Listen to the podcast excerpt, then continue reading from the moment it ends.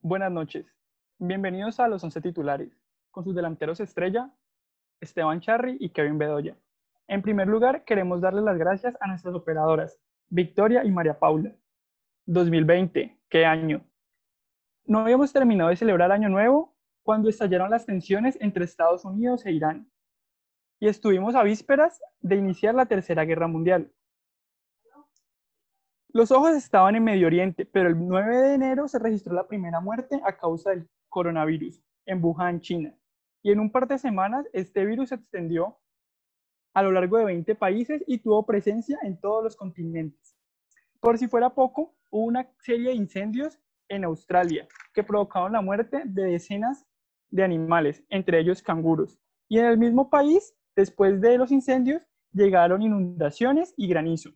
Según científicos, este escenario fue ideal para que, prosperara, un brote de arañas venenosas. En Filipinas, el 12 de enero, hizo erupción el volcán Taal. En España, fuertes nevadas y lluvias intensas eh, fueron devastadoras para ciudades como Madrid, debido al temporal Gloria. En Brasil hubo una serie de inundaciones y en el Caribe hubo una cadena de sismos que sacudieron países como Puerto Rico y Jamaica. Tal fue la magnitud de estos sismos que se llegaron a sentir en las costas de Miami y en Cuba, y también se sintieron en las Islas Caimán, donde este programa tiene una jugosa cuenta bancaria. Además, Kobe Bryant murió con su hija el 26 de enero. Y finalmente iniciamos febrero también bastante mal, dado que el primero de febrero Reino Unido hace oficial su salida de la Unión Europea.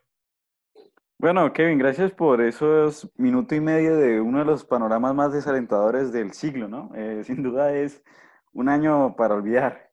Sinceramente, no sé qué más podemos pedirle este año, pero en este programa nos vamos a centrar en una de las tragedias futbolísticas seguramente más grandes de la historia, que va a ser, eh, digamos, las afectaciones que va a tener esta salida del Reino Unido de la Unión Europea, ¿no? Esto va a ser un problema grave, Kevin. Entendamos ¿Qué es primeramente el Brexit? A menos que hayan vivido en una roca por los últimos tres años, seguramente algo han escuchado, pero entendamos lo que significa. Básicamente es una abreviación para la, de las palabras British Exit, que se refiere a la salida del, Reino Unido de la Unión Europea. Muchas personas tienen en cuenta que esto va a tener afectaciones económicas y laborales gigantescas, pero también va a tenerlas en el ámbito futbolístico y eso es lo que nos vamos a centrar durante este programa. Sin embargo, Kevin, vos ¿Cómo, ¿Cómo creerías que llegamos hasta este punto? ¿Qué fue lo que pasó? Bueno, tenemos que hacernos la pregunta de por qué Reino Unido quiso abandonar la Unión Europea. Siendo miembro de la Unión Europea, eh, Reino Unido siempre mantuvo una postura distante, dado que su motivación por pertenecer a la comunidad europea no respondía a criterios de integrarse con el resto de países de forma política o geográfica. Eh, su intención de permanecer en la Comunidad Europea respondía a intereses de carácter económico. Por esta razón, eh, nunca adoptó el euro como moneda y tampoco hace parte de la zona Schengen, conformada por 26 países europeos, eh, a través de los cuales se puede viajar sin controles migratorios. todo esto refleja un discurso euroséptico, el cual ha ganado peso a lo largo del tiempo. Entonces, Esteban, ¿cómo se llegó a esta situación? Bueno, esto es un problema que viene de años. O sea, la verdad, esto no es algo que nos termine de sorprender a todos. Tenemos que entender que este sentimiento euroescéptico que nos traía Kevin es algo que Inglaterra y en general el Reino, Reino Unido ha tenido impregnado en su cultura durante mucho tiempo. Y esto se vino a materializar en 2016 con David Cameron como primer ministro, cuando realizó finalmente un referendo, un referendo perdón, para preguntarle a las personas del Reino Unido si de verdad, de verdad querían salirse de la Unión Europea lastimosamente para todo el mundo y para ellos principalmente, con un 52% de aprobación en votos, eh, digamos, ganó, ganó la salida de, Reino Unido de la Unión Europea. Y lo triste de esto es que la mayoría de las personas que votaron por la salida son personas de la tercera edad, gente de zonas rurales. ¿Y esto porque es relevante? Porque son las personas que ya vivieron los beneficios de estar en una unión de integración económica y política tan importante como la Unión Europea y decidieron para las futuras generaciones carecer de estos beneficios. Es algo realmente lamentable, algo que va a tener implicaciones para sus vidas y que van a verse muy eh, perjudicados por estas decisiones que tomaron personas que ya no van a disfrutar o que no se van a ver, eh, digamos, en, problemas por estas decisiones. Ahora bien, ¿esto qué quiere decir en el ámbito futbolístico o qué quiere decir en términos políticos y económicos, eh, Kevin? Bueno, a partir del primero de enero, Reino Unido dejó de formar parte de la Unión Europea formalmente. ¿Qué quiere decir esto? Que a partir de esta fecha entramos en un periodo de transición de 11 meses, el cual pues podría extenderse, en el cual la Unión Europea y el gobierno británico tendrá que acabar de definir cómo será esta relación a largo plazo. Recordemos que no existe un precedente de que algún país que haya abandonado la Comunidad Europea. Pero, ¿en qué, ¿en qué estamos ahora? Bueno, ¿qué quiere decir esto? Reino Unido ya no tiene ni voz ni voto en las instituciones europeas. No obstante, a lo largo de estos 11 meses no habrá cambios para los ciudadanos, pues se mantendrán los mismos términos respecto a las relaciones comerciales y las reglas vigentes en aspectos migratorios. Así que durante estos 11 meses las cosas van a seguir igual. Bueno, y esto además va a tener muchísimas implicaciones en términos del fútbol, ¿no? De la Premier League. Vamos a quedar básicamente, eh, digamos, a la, voluntad de Boris Johnson, que recordemos que es actualmente el primer ministro del Reino Unido, y él es el que está negociando la salida. O sea, ya se tiene un acuerdo, sin embargo, se está negociando cuáles van a ser los términos de la separación del eh, Reino Unido de la Unión Europea y cómo va a verse afectada a los diversos sectores económicos precisamente por esta salida. Entonces, realmente ahora mismo no tenemos nada confirmado, no tenemos nada eh, que podamos decir que va a pasar sí o sí. Sin embargo, tenemos muchísimos efectos y problemáticas que ya podemos evidenciar como posibles problemas de esta salida en términos futbolísticos, en términos de la liga inglesa, de la liga inglesa que es la Premier League. Para empezar, estamos con eh, el, digamos, las tensiones políticas, y esto es un punto interesantísimo, entre la Premier League, que es la liga inglesa, y la Football Association o FA, que es eh, la, Asociación de Fútbol Inglesa, que tienen, digamos, una tensión ideológica fuerte, porque están ambos con posturas muy distintas. Por un lado tenemos la Premier League, que lo que, podemos decir que es anti-Brexit, que quiere mantener las cosas como están, y por el otro lado tenemos a la FA, que es pro-Brexit, podríamos decirlo, si bien no lo han dicho eh, en términos oficiales, se puede intuir que son pro-Brexit, porque quieren formar una liga muchísimo más inglesa y con muchísimo menos extranjeros. Pero vos qué opinas de esto, Kevin? ¿Vos crees que realmente se justifica que una decisión política termine afectando hasta tal punto una liga que es de seguramente la más importante del mundo como la Premier League? Bueno, como dijiste previamente, si bien no han hecho oficial, cada uno tiene una postura específica. Obviamente la Premier es anti-Brexit porque tiene intereses contrapuestos. A la Premier lo que le interesa es tener una liga fuerte y no le importa la cuota de ingleses y tampoco le importa la selección inglesa. Lo que quieren es tener la liga más competitiva del mundo con los mejores jugadores y vender esta liga a los diferentes medios que la transmiten. Por otro lado, a la FA, a la de Football Association, lo que le interesa es tener una selección fuerte. Pero tenemos que tener en cuenta de que, que haya más ingleses en la liga local, en la liga inglesa, no quiere decir que haya que esto vaya de la mano con el éxito de la selección a nivel internacional. O sea, más ingleses en la Premier no significa mayores éxitos para la selección inglesa en la Eurocopa o en el Mundial. Y esto es un problema grave, ¿no? Porque eh, realmente podríamos decir que ya hemos evidenciado muchísimas de las actuaciones de la FA y por eso es que les estamos diciendo que son pro-Brexit, porque han, han, hecho varias propuestas que nos hacen pensar que realmente esto era algo que ellos deseaban. Por ejemplo, tenemos que entender eh, que la liga inglesa tiene un tope, digamos más bien un requisito de mínimo ocho jugadores ingleses tienen que ser parte de, un equipo de la Premier League para poder funcionar. La FA quiere subir este número a 12 jugadores, es decir, quiere volver los equipos de la liga inglesa más ingleses, es decir, que sean de la cantera inglesa, nacidos en Inglaterra o nacionalizados y que no existan tantos extranjeros. Y en este caso, se va a desaparecer la figura del jugador comunitario. ¿Qué, ¿Qué, es? Entendamos qué es esta figura. El jugador comunitario es aquel jugador que no es inglés propiamente dicho, pero sí hace parte de la Unión Europea, entonces no ocupa plazas de extranjeros en los equipos. Pero con la salida de la, del Reino Unido, de la Unión Europea, ¿qué es lo que va a pasar? Básicamente que esta figura va a desaparecer, ya no va a existir la figura del comunitario y cualquier ciudadano o cualquier futbolista de, países que hacen parte de la, Unión Europea, como Francia, Italia o España, dejarán de contar como comunitarios y comenzarán a contar como extranjeros, que es algo que quiere la FA y que ya ha venido trayendo varias propuestas. También en un caso nos, estaba proponiendo un, pues a la Premier League, porque tenemos que entender que es una negociación entre ambas entidades, estaba proponiendo un sistema de recompensas para los equipos que tuvieran más jugadores ingleses. Es decir, entre más jugadores ingleses tenga, mayores facilidades a la hora de, comprar jugadores va a tener. Y esto lo que nos va a evidenciar básicamente es que son decisiones meramente políticas. O sea, está permeando las decisiones de un patriotismo eh, evidente realmente. Bueno, recordemos que un plantel en Inglaterra está conformado por 25 jugadores profesionales, 25 jugadores seniors. De esos 25, tiene que haber un mínimo de 8 que hayan sido formados en Inglaterra. ¿A qué se referencia esta formación? A que antes de cumplir los 21 años, tienen que haber jugado 3 años para el equipo.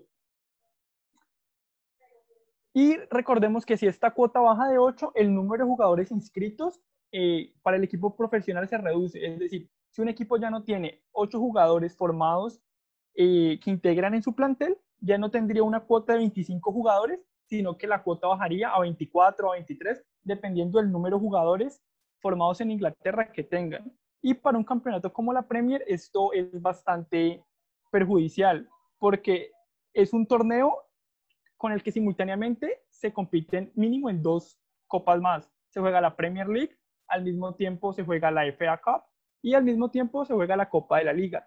Y los equipos top juegan, suelen jugar competiciones europeas.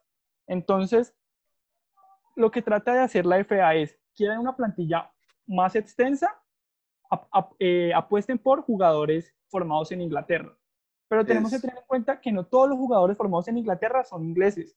Tenemos el caso, por ejemplo, de Cés Fábregas, de Gerard Piqué, de Héctor Bellerín y de Paul Pogba, que son jugadores europeos que llegaron a estos equipos siendo muy jóvenes, se formaron allí y para efectos de la Premier, así no sean ingleses, cuentan como jugadores, eh, o sea, como canteranos formados en Inglaterra, como Homegrown. Eh, pero también existen jugadores ingleses que fueron formados en otros países. Es el caso de Eric Dyer, de Eric Dyer que para efectos de la Premier cuenta como extranjero, así su nacionalidad sea inglés, e internacionalmente representé la selección Inglaterra. Eric Dyer fue formado en el Sporting de Lisboa y para efectos de Premier se considera extranjero. Siendo inglés, no entra en la lista de los ocho jugadores formados en Inglaterra, dado que es un canterano de un equipo portugués. Exactamente, esto va realmente a dejar maniatados a muchísimos equipos cuyos planteles son principalmente extranjeros o comunitarios porque van a tener que necesariamente subir la cantidad de jugadores ingleses si quieren tener planteles extensos. Y como dijo Kevin, esta es una liga muy competitiva y no solo la liga, sino varios eh, digamos, torneos se dan simultáneamente y necesitan una liga un, plantel extenso. Entonces van a necesitar meter necesariamente jugadores ingleses o formados ingleses. Y esto tiene además un agravante, ¿no? Y es que eh, este perjuicio eh, se va a ver agravado cuando tenemos en cuenta la cuestión de los fichajes de los menores de edad, ¿no? Tengamos en cuenta que bajo la normativa de la FIFA, ningún país puede fichar jugadores extranjeros que sean menores de 18 años. Sin embargo, existe una excepción que está en el artículo 19 o del 17 al 19 de los artículos de la FIFA, que nos dice que cuando hacen parte estos países de la Unión Europea, es decir, si tenemos un jugador francés que quiere jugar en la Liga Española, existe una excepción y pueden hacerse los traspasos incluso siendo menores de edad. Pero ¿qué va a pasar en este contexto post-Brexit? Que esta figura, esta excepción va a dejar de permear a lo que es eh, Reino Unido. Entonces los jugadores extranjeros que quieran jugar en la Premier League o los equipos eh, eh, ingleses que quieran fichar jugadores extranjeros van a tener que esperar hasta que tengan 18 años mínimo, no antes, como pasaba antes del Brexit. ¿Y esto qué va a significar? Que van a tener que comprar jugadores mucho más caros. ¿Por qué? Porque muchísimos equipos, más que todos los equipos pequeños, como fue el caso de Leicester City con Kanté hace unos años, compran jugadores no tan reconocidos, jóvenes promesas, cuando son, eh, digamos, cuando son muy jóvenes. Aunque bueno, en este caso Kanté no era tan, no, era tan joven en este entonces. Pero lo, que va a pasar es que estos equipos de, baja tabla no van a poder pescar jugadores de la liga francesa o española porque van a ser menores de 18 años, van a tener que esperar hasta que cumplan los 18 y esto va a significar que se van a valorizar muchísimo más, van a ser muchísimo más costosos y a ser mucho, mucho más costosos, no van a poder costearlos con tanta facilidad y eso le va a quitar muchísimo atractivo a la Premier League y se lo va a quitar en cuanto que la Premier League lo que tiene de bello es que cualquier, cualquier equipo puede dar la sorpresa. No hay una hegemonía de un equipo que siempre gane, o no en los últimos años, y por eso podemos ver un Leicester City que de un año para otro, una sorpresa, con unas buenas decisiones administrativas, hizo un buen plantel y este plantel ganó la Premier League a punta de jugadores desconocidos extranjeros. Este tipo de cosas se van a dificultar mucho y más teniendo en cuenta la cuestión de los fichajes de menores. Estos equipos van a tener que comprar eh, jugadores muy caros y eso va a dificultar muchísimo las cosas. Y no solo para los equipos pequeños, sino también para los grandes. Exacto. Lo que eh, hacían los jugadores, eh, los equipos de la Premier con esta excepción, o en general lo que hacen los equipos europeos con esta excepción, es que pueden fichar eh, jugadores menores de 18 años, entre los 16 y los 18, los fichaban a un precio muy bajo, los llevaban a su equipo, a jóvenes promesas, posteriormente terminaban de formarlos y los solían vender al extranjero o se vendían por un precio muchísimo mayor del que eran comprados a otros equipos de la Premier. Ahora ya no se puede hacer esto, porque para efectos de, la UEFA, eh, todo jugador que llegase a la Premier sería extracomunitario.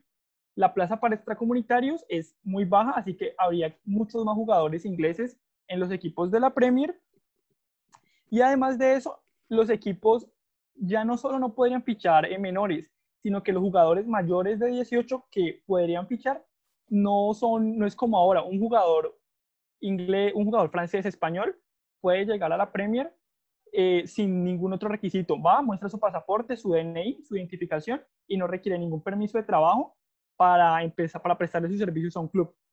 Ahora, siendo todos los jugadores europeos siendo extracomunitarios para efectos de Premier, requieren un número de partidos eh, en su selección, o sea, requieren ser figuras, ser internacionales en su selección y haber jugado, dependiendo de cómo se ubique su país en el ranking FIFA, una cantidad de partidos. Por ejemplo, un jugador francés de segunda división, el caso como Esteban mencionaba, el caso Kanté, no habría llegado al Leicester, porque en el momento en el que el Leicester lo fichó, no era internacional, era un jugador que jugaba en segunda división, que era desconocido por todos y llegó al Leicester así con un perfil muy bajo, a un precio, a un, con, un, a un costo, con un costo muy bajo y posteriormente se convirtió en la estrella y el campeón del mundo que todos conocemos. En la, en la etapa post-Brexit, lo que esperamos es que los equipos ya no van a poder eh, fichar jugadores así desconocidos. Los jugadores extranjeros que llegarían serían jugadores ya consolidados en su selección. Y recordemos que un internacional es muy costoso. Un internacional no te baja de 20, 25 millones de euros. Y en una liga que va a apostar por jugadores ingleses, los derechos televisivos también bajarían. Y los equipos tendrían menos músculo financiero para fichar a las grandes figuras. Y esto todo se va a grabar, Kevin, porque es que tengamos en cuenta, no únicamente los equipos se van a ver obligados a comprar jugadores más costosos, como tú nos decías, porque si no son internacionales con sus equipos, si no cumplen ciertos requisitos, como ya no están en la Unión Europea, el, digamos, el, el Reino Unido, ya no pueden llegar con tanta facilidad. Esto se va a ver agravado porque Recordemos, estamos en una etapa de incertidumbre económica, no únicamente por el Brexit, que ya muchísimos economistas han pronosticado que eh, el Brexit va, lo que va a generar es una recesión económica, sino que estamos en una etapa COVID, en una pandemia mundial. ¿Esto qué va a significar? Que sumando estos dos, digamos, estos dos eh, inconvenientes, vamos a tener que la libra esterlina, que es la moneda del Reino Unido, se va a devaluar muchísimo por varias razones. Primero, por la incertidumbre económica, porque la incertidumbre económica genera que no exista tanta inversión extranjera y además porque va a perder terreno frente al euro. Es decir, va a valer menos respecto a lo que eh, valía ahora mismo. Entonces, ¿qué vamos a tener? Primero, menores facilidades de los equipos de la, de la Premier League para fichar jugadores extranjeros, o sea, los van a tener que fichar a mayor precio y ahora con un dinero que va a valer menos, porque esto es lo que va a pasar, la libra esterlina se va a devaluar y si se devalúa, ya los 25 millones de libras esterlinas con los que antes podía jugar un jugador de 30 millones de euros ya no te van a servir y ya no lo van a costear esto además tiene otro tipo de implicaciones. Y es que sí, la Premier League es una liga muy linda, muy competitiva, pero no solo eso, es una liga que paga muy bien, porque como nos decía Kevin, tienen derechos televisivos costosísimos, los más costosos del mundo, pagan muy bien a, los jugadores. Y cuando los jugadores se den cuenta, muchas estrellas se den cuenta que además de que la libra se está evaluando, es decir, van a recibir menos dinero y además estamos en un, en un periodo de incertidumbre, va a ser una opción menos viable, van a tener muchísimos menos insumos para desear jugar en esta liga y esto lo que va a hacer es agravar todo, porque vamos a tener una liga que primero va a dejar de aceptar tanto tantos extranjeros, tanto extracomunitarios, o por lo menos va a poner muchísimos más filtros para su llegada, va a tener muchísimo menos músculo financiero en cuestión de equipos, tanto de em, alta tabla como de baja tabla, y además agregándole esto, va a ser una liga que va a tener menos insumos para que las grandes estrellas jueguen ahí, lo que, lo, que va a lograr es que muchísimos seguidores internacionales, por ejemplo, qué sé yo, que sos colombiano y te gusta ver a, a allá, pues el problema es que ya no va a ser tan fácil ver estas estrellas, estrellas nacionales en la Premier League y eso va a hacer que pierda, digamos, valor sus derechos televisivos. esto va a ser una... A ver, Kevin, te voy a ser sincero, yo la verdad tengo miedo de lo que pueda pasar con la Premier League, porque todos, estos, todos estos, que estamos, estos efectos que estamos nombrando me están asustando, porque sin duda es mi liga favorita y estamos eh, pronosticando una decadencia, eh, Kevin, sinceramente. Bueno, tú no eres el único asustado, hay gente que está más asustada que tú, es el caso del Bournemouth. Eh, este equipo obtiene el 90% de sus ingresos de los derechos televisivos. Y recordemos que en el último contrato que se negoció entre la Premier y Sky, Amazon y BT, que son quienes pueden eh, transmitir estos partidos, eh, el precio por partido bajó. O sea, los derechos televisivos antes del Brexit ya habían bajado. Ahora, después del Brexit y con menos internacionales y con menos figuras, como que es lo que se espera, pues van a bajar mucho más y esto va a afectar gravemente las finanzas de equipos de mediana y de baja tabla que no tienen tantos ingresos en lo que respecta a venta de camisetas y a prestar su marca para diversos productos. Y además ahorita en la época post-COVID, mucha gente va a dejar de ir a los estadios, así que también van a tener menos ingresos, no solo de la televisión, sino menos ingresos en las tribunas. O sea, viene una situación financieramente muy ajustada para todos los equipos de la Premier. Recordemos que no todos los equipos de la Premier son propiedad de multimillonarios, como es el caso del Chelsea o en el caso del Manchester City, que, que es un equipo, uno de los equipos más ricos del mundo. Sí, esto es un problema gigantesco, Kevin, y te voy a ser sincero, hace varios días que no duermo bien pensando en este programa, porque sinceramente lo que se viene es pesado para la Premier League. Pero mira que yo voy a ser, yo voy a ser esperanzador, yo creo que tal vez hay una opción para salir de este, de este problema realmente, aunque todo, todo queda a la voluntad de Boris Johnson, como les dije al principio del programa, todo depende de qué tipo de tratado o qué tipo de acuerdo negocie con la, con la Unión Europea para que Reino Unido salga de esta y cómo esto va a terminar afectando el mundo, el mundo del fútbol, ¿no? Pero tenemos varios ejemplos que nos dan esperanza. Es, por ejemplo, el caso de Suiza y Noruega, que son países que no pertenecen a la Unión Europea. Sin embargo, sus jugadores, o sea, los nacionales de estos dos equipos, pueden jugar en equipos europeos sin, sin muchos filtros realmente y ocupando plaza de comunitarios, no de extranjeros, que es algo que realmente es esperanzador, porque todo depende de qué tipo de acuerdo se genere con la Unión Europea, porque por ejemplo Suiza y Noruega tienen muchísimos tratados de libre comercio con la Unión Europea y esto facilita, eh, digamos, este tipo de interacciones y este tipo de traspasos entre los jugadores. Falta ver si Reino Unido logra hacer algo parecido, ¿no? Logra eh, digamos, salir en buenos términos de la Unión Europea, tal vez se protejan ciertas, eh, ciertas de las, eh, digamos, condiciones que ya se mantienen, aunque hay que decir algo que sí es cierto, y es que los jugadores, digamos, extranjeros que ya juegan en la Premier League, no se les van a, tocar sus derechos laborales, no se les van a tocar sus beneficios laborales ni económicos. Eso es algo que nos da tranquilidad a los jugadores que ya están, van a quedar como están, no va a haber ningún problema. El problema es los nuevos fichajes, eso es lo que nos da, lo que nos da incertidumbre, lo que nos da miedo, porque depende de cómo, de cómo queden las cosas, ¿no? Es básicamente una cuestión de si, la, si Reino Unido logra salir bien parado de, de, esta separación, Kevin. Eso es lo único que me da esperanza en este momento. Eh, no quiero ser pesimista, Charlie, pero creo que voy a romper tus esperanzas una vez más.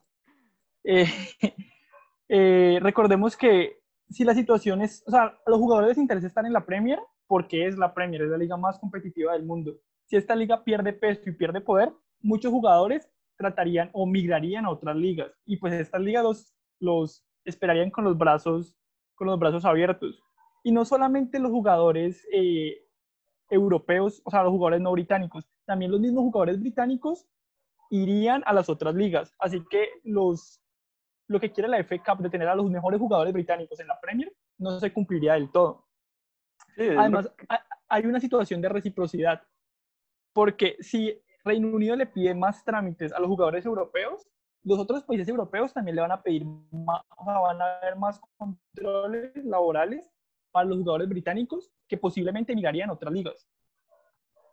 Esto va a ser un problema gigante y es que realmente vamos, posiblemente estamos ante una de las más grandes caídas de las ligas grandes de, de, Europa, ¿no? Porque la liga italiana, la liga española seguramente se van a ver muy beneficiadas de, de, estas decisiones porque es cierto lo que dice Kevin, es muy posible que ante la incertidumbre de las condiciones laborales de futuros fichajes y futura competitividad que va a tener la liga y además del pago precisamente que van a hacer la liga por los derechos televisivos, muchos jugadores que son ingleses, porque recordemos que la mayoría de los ingleses juegan en su liga local, en la Premier League, van a migrar a otras ligas, en busca de competitividad, en busca de mejores condiciones laborales, en, en, busca de tal vez incluso de gloria, ¿no? Porque vamos a ver que, que sin duda va a ser una cuestión de que, que, va a desprestigiar muchísimo lo que es la Premier League. Entonces, sí, Kevin, es un panorama desalentador, muy, muy, muy 2020, la verdad, es muy 2020 esta situación. Muy 2020, sí, muy 2020. Eh, y otra cosa desalentadora.